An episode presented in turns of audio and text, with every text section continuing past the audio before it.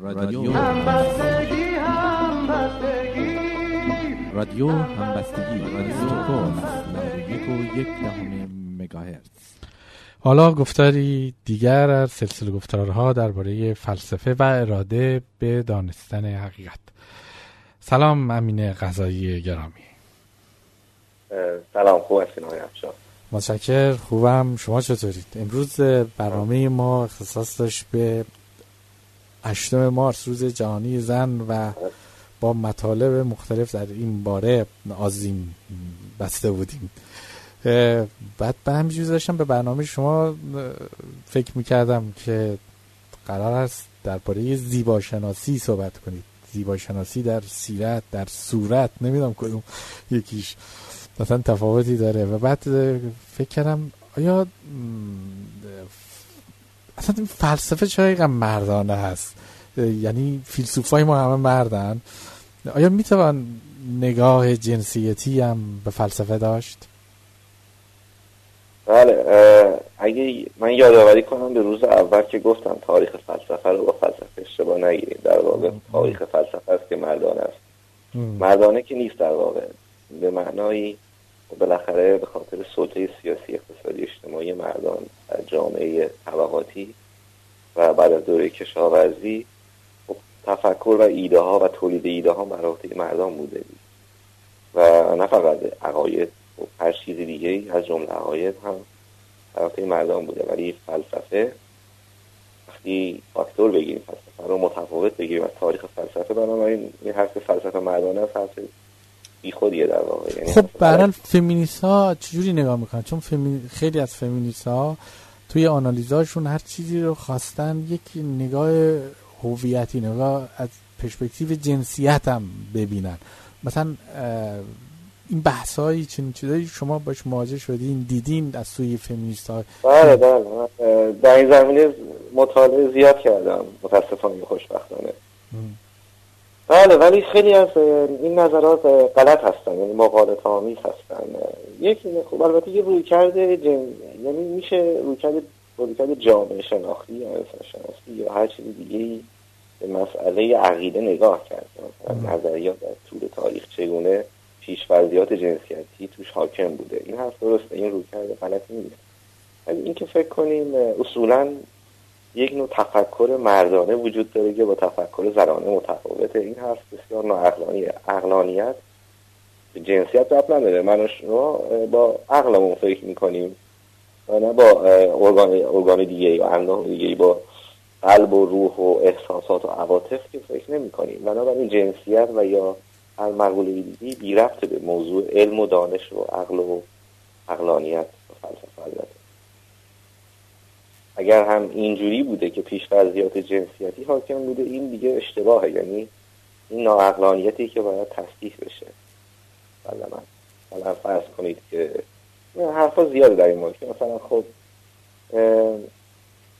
بعضی فمینیست ها مثلا غلط فکر می‌کنن که مثلا مردان نگاه خطی دارن زنان نگاه قرخشی دایره یا مثلا ماده و فرم عرستو مثلا این فرم نماد مردانگی ماده که منفعل نماد زنانگیه و مسائل مانند یعنی نماد پردازی کردن مانند. البته در به نظریه رجوع می‌کنیم و تئوری یا عقاید خب دیگه روی کردهای اینجوری رو کنار بذاریم و ببینیم چه چیزی اقلانیه و چه چیزی نیست. در این زمینه جنسیت نامربوطه. یعنی در ورای جنسیت قرار می‌گیره. نظریه و تفکر. بله. برای هویت قومیت ملیت و هر چیز دیگه خیلی از خیلی از منتقدین اسلام اسلامیست ها یا خیلی از منتقدین شهرشناسی یا مثلا عقاید خیلی از عقاید درست رو مثلا مثلا مسئله حقوق رو به تفکر غرب نسبت میدن. مثلا فرض کنید جلال آل احمد. واقعا مایه شرمه که مثلا چنین تفکری داشته باشیم که بگیم حقوق عقلانیت و روشنگری مال غرب ما تفکر و فرهنگ خودمون باید داشته باشیم که مال شرقه عقاید و عقلانیت اگه عقلانی رو بپذیریم از هر جایی از هر کسی. و به شرق و غرب نداریم. زن و مرد هم نداریم. حالا شما اگر شما می‌خواهید درباره این توضیح بیشتری بدید. یا از هفته پیش بحث درباره زیباشناسیتون ناتمام ماند. زنتون خیلی به نظر میسه درگیر مسئله زنان و مسئله جنسیت. البته این که زنان و جنسیت رو با هم تداعی می‌کنی خودش جای سوال زیر سوال در آخر وقتی مثلا مسئله زنان مطرح میشه روز زنان مطرح میشه ما یاد جنسیت میفتیم خودش تداعی جنسیت با زنان خودش یک مشکلیه در واقع. نباید اینطور باشه. و غلطه در واقع. ولی خب اگه مایل هستی می‌تونیم در مورد نه من فقط خواستم پر بپر نه من اول صحبت بود چون برنامه هم به این مناسبت بود. بعد فکرم که روی کرد فمینیست ها چیزو بوده. یعنی هم به تاریخ فلسفه تاریخ عقاید و هم به خود بحث های فلسفی.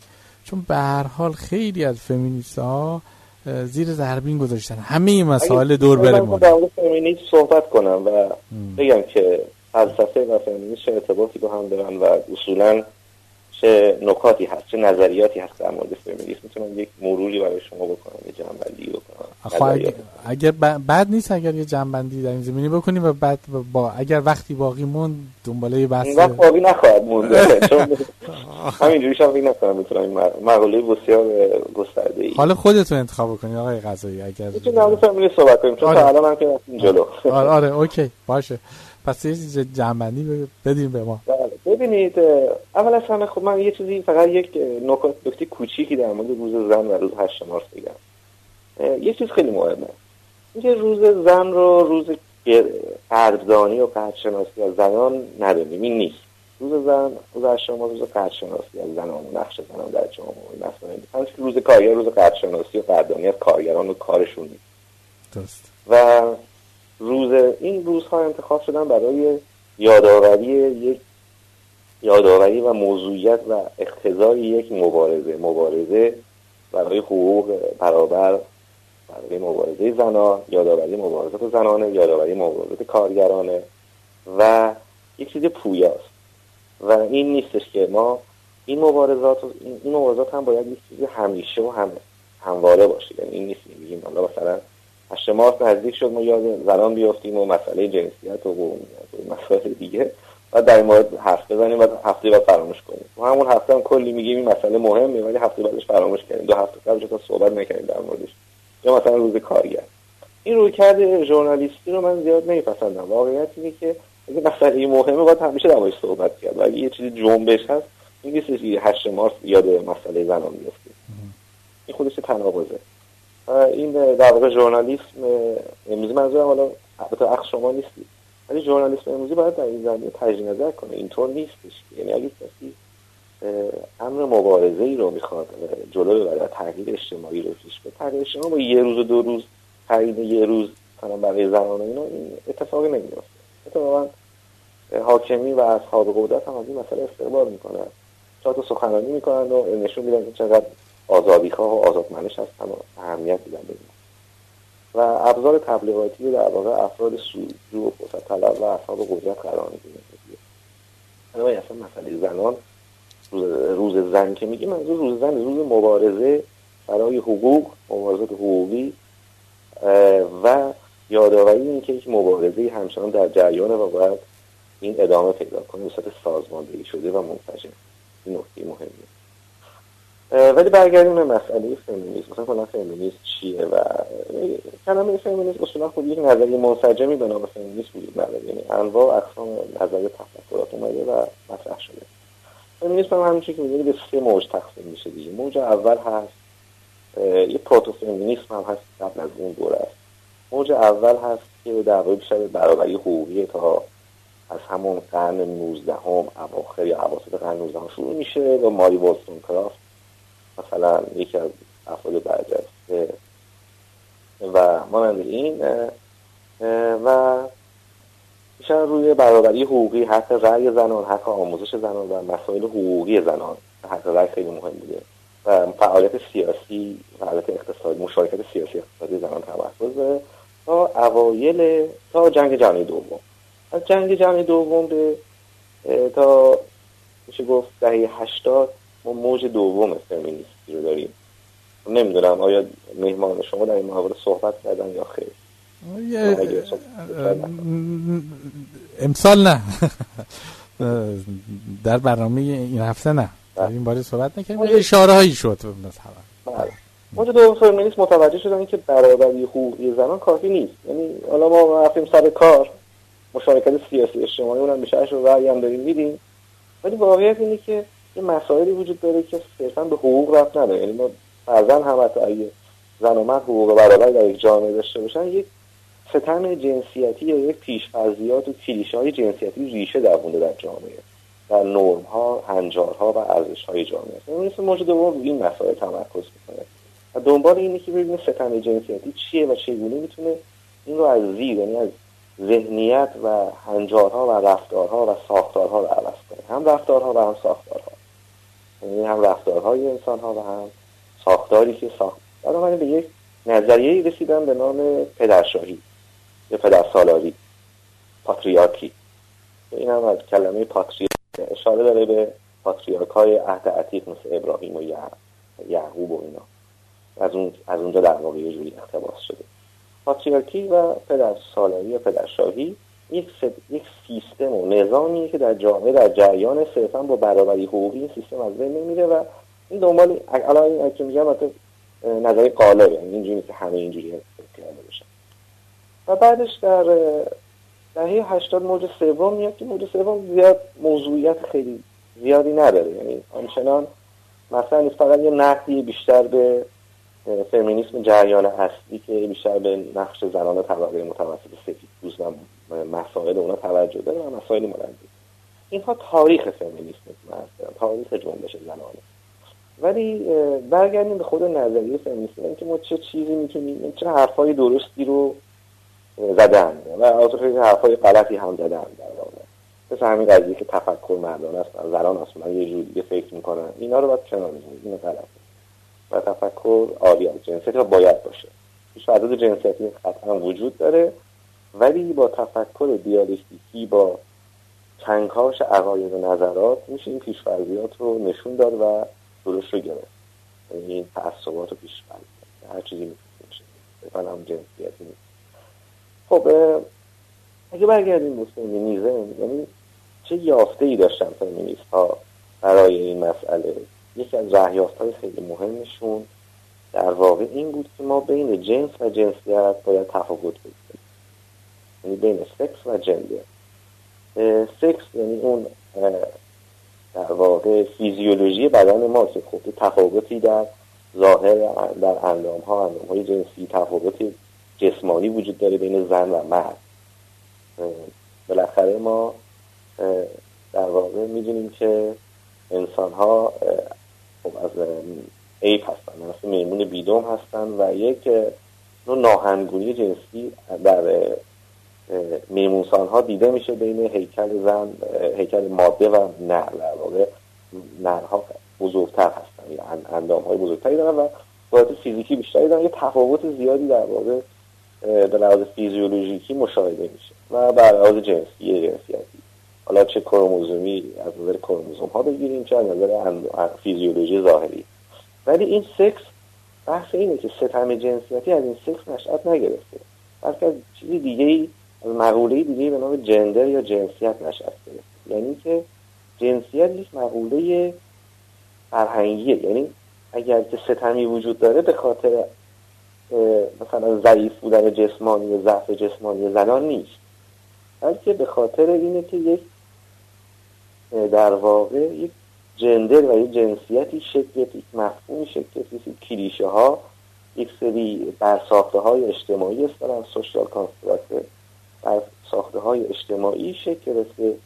این باعث شده زنان فرودست باشن یا از مشارکت اجتماعی سیاسی دور بمونن. و بنابراین با تفاوت گذاری بین جنس و جنسیت یعنی سکس و جنده فمینیستان میگن که درسته که ما سکس رو نمی‌تونیم عوض کنیم. یعنی بالاخره باقی میمونه یک لحاظ فیزیولوژیک مرد باقی میمونه.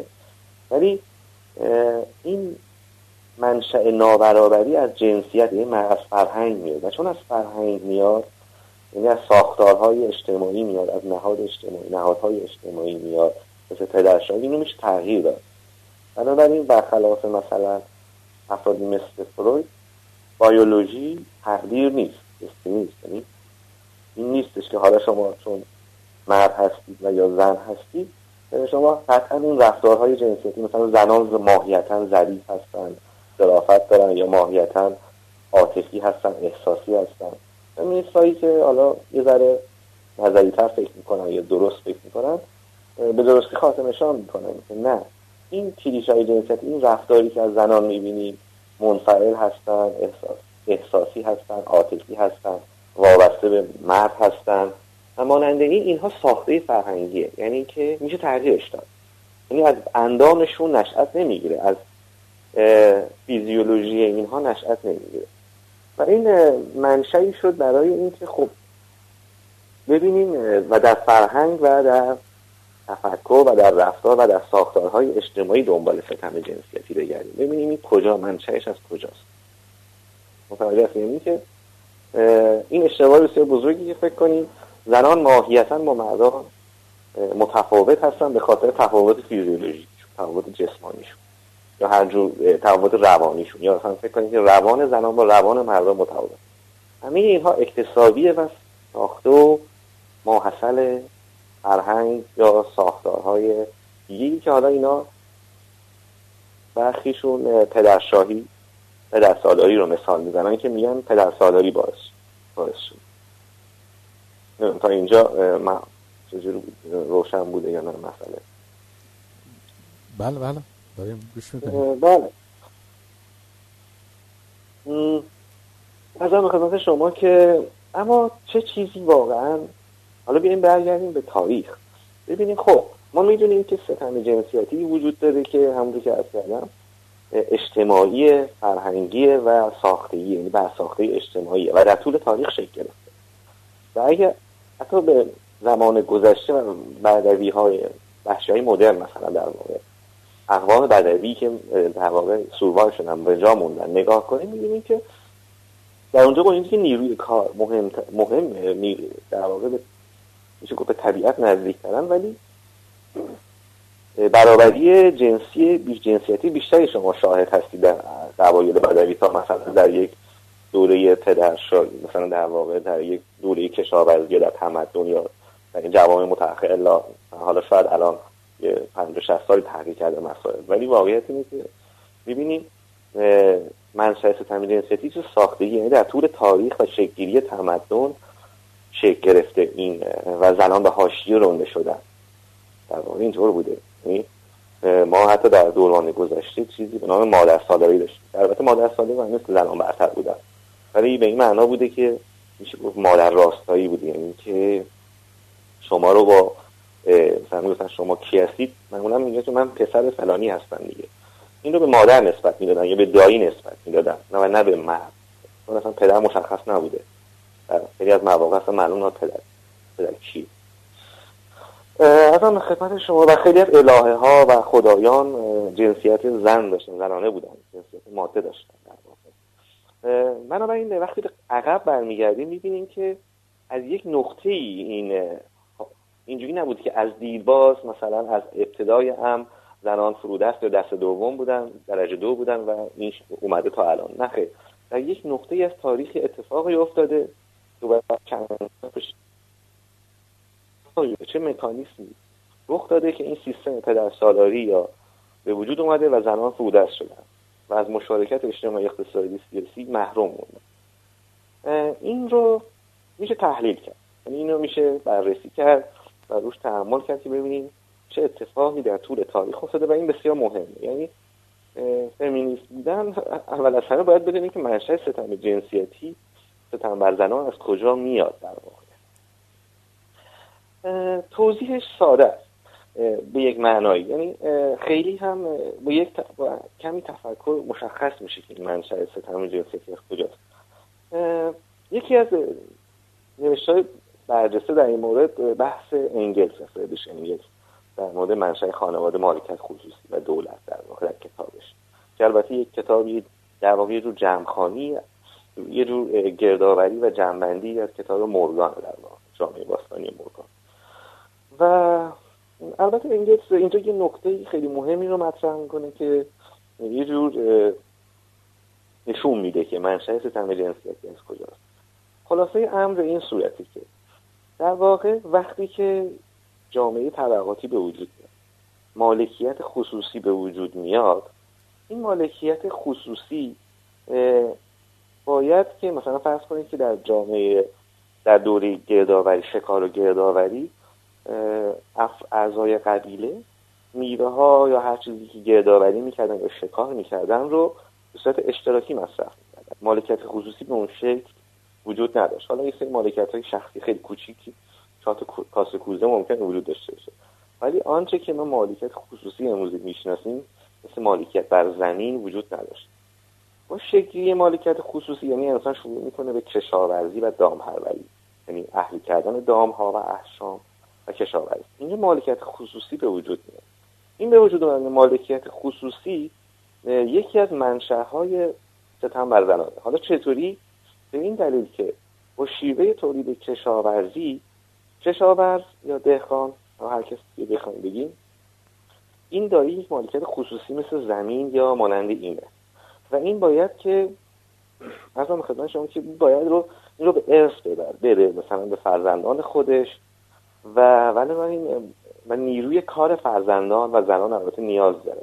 یعنی نیاز داره به نیروی کار فرزندان روی اون زمین.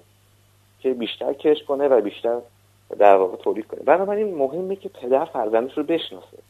پدر بر مالک و فرزندش مالک باشه و بتونه که بگه خب تو فرزند من هستی و تو این هم زمین مالکیت خصوصی من و تو باید با اینجا روی این کار کنی. دیگه بنابراین دوره اشتراکی بودن فرزندان یا اینکه پدر معلوم نباشه منطقی نبود. اینکه سود و منفعت دهقان ایجاب می‌کنه که بر فرزندان خودش برای استفاده از نیروی کارشون مالکیت داشته باشه. هر چقدر بیشتر فرزند تولید کنه بیشتر می‌تونه زمین رو زیر کش ببره و بیشتر منفعت ببره بیشتر محصول ببره.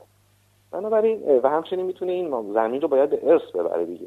یا احشام رو به ارث ببره به ارث بده. بنابراین فرزند باید مشخص بشه. برای مشخص شدن فرزند هم شما باید در واقع دهقان باید مالک زنش باشه. یعنی که کسی دیگری در واقع این زن باید تحت اختیار مردش باشه و چون نیروی کار ارزشمند میشه اینجا نیروی کار نیروی کار روی زمین ارزشمنده بنابراین نقش زنان به تولید مثل و فرزندآوری خصوصا فرزند در واقع پسران نه بیشتر دختران چون نیروی کار بیشتری بیشتر می‌تونن رو زمین کار کنن. اینجا ارزش پیدا می‌کنه و به این ترتیب زنان بیشتر نقششون به تولید مثل تقلیل پیدا می‌کنه. یعنی میشه ماشین فرزند آوری و می‌بینید که خب بالاخره در زمان قدیم متوسط عمر انسان ها کم بود. و طرف متوسط عمر چهل سال حتی کمتر بود. سی و پنج تا چهل سال بود. اگه به بلوغ می‌رسید اصلا. و حالا اصلا آمار مرگ و کودکان هم در نظر می‌گیریم متوسط عمر چهل سال بوده. و تو این چهل سال این وقت می‌کرده پنج شیش ده تا بچه آمار و کودکان هم زیاد بوده و باید. پس این مداوما همیشه باردار بوده دیگه در واقع یه جورایی. که بتونه هرچی بیشتر فرزند به وجود بیاره. می‌دونیم که کشاورزان فرزندان زیادی دارن و اصلا فرزندآوری رو خیلی تشویق خیلی ارزش می‌ذارن این واقعیت وجود داره و می‌بینیم. در جهان امروزی هم می‌بینیم. و این نتیجهش از اینه. بنابراین نقش زنان به تولید مثل و مراقبت از کودکان برای رسوندن اونا به بزرگ شدن و استفاده از نیروی کارشون تحقیل پیدا می‌کنه. و بنابراین از مشارکت سیاسی اقتصادی و اجتماعی محروم میبودن این و, و مالکیت مرد بعضا تقویت میشه به یه معنایی. خصوصا در مورد شیوه تولید دامپروری که چند همسری هم بهش اضافه میشه. و یه نگاه کنیم می‌بینیم که این شیوه تولیده که سرمنشه ستم جنسیتی و ستم بر زنان بوده اما اینو بدونیم چرا مهمه. از این جهت مهمه که در واقع ما برای رفع ستم جنسیتی باید نگاه کنیم به شیوه تولید. با تغییر شیوه تولیده که نقش انسان ها در جامعه تغییر می‌کنه. یعنی یک مسئله ریشه ایه مثلا بحث رفتار نیست. شما نمی‌دونم در صحبتتون از مرد صحبت چیزی به نام مرد وجود نداره. یعنی این غلطه که فکر کنیم ستم بر زنان به خاطر مثلا نوع نگاه صرفا مردان به زنان. نه اینطور نیست. این نیست که مردم بر زنان ستم می‌کنه این درسته که یک سیستم بر انسان ها ستم می‌کنه. یعنی سیستمی وجود داره ساختاری وجود داره که بر رفتار و ذهن انسان ها حاکمه و اونها رو قربانی خودش می‌کنه. این بحث خلاصه بود که من می‌تونستم بیان کنم.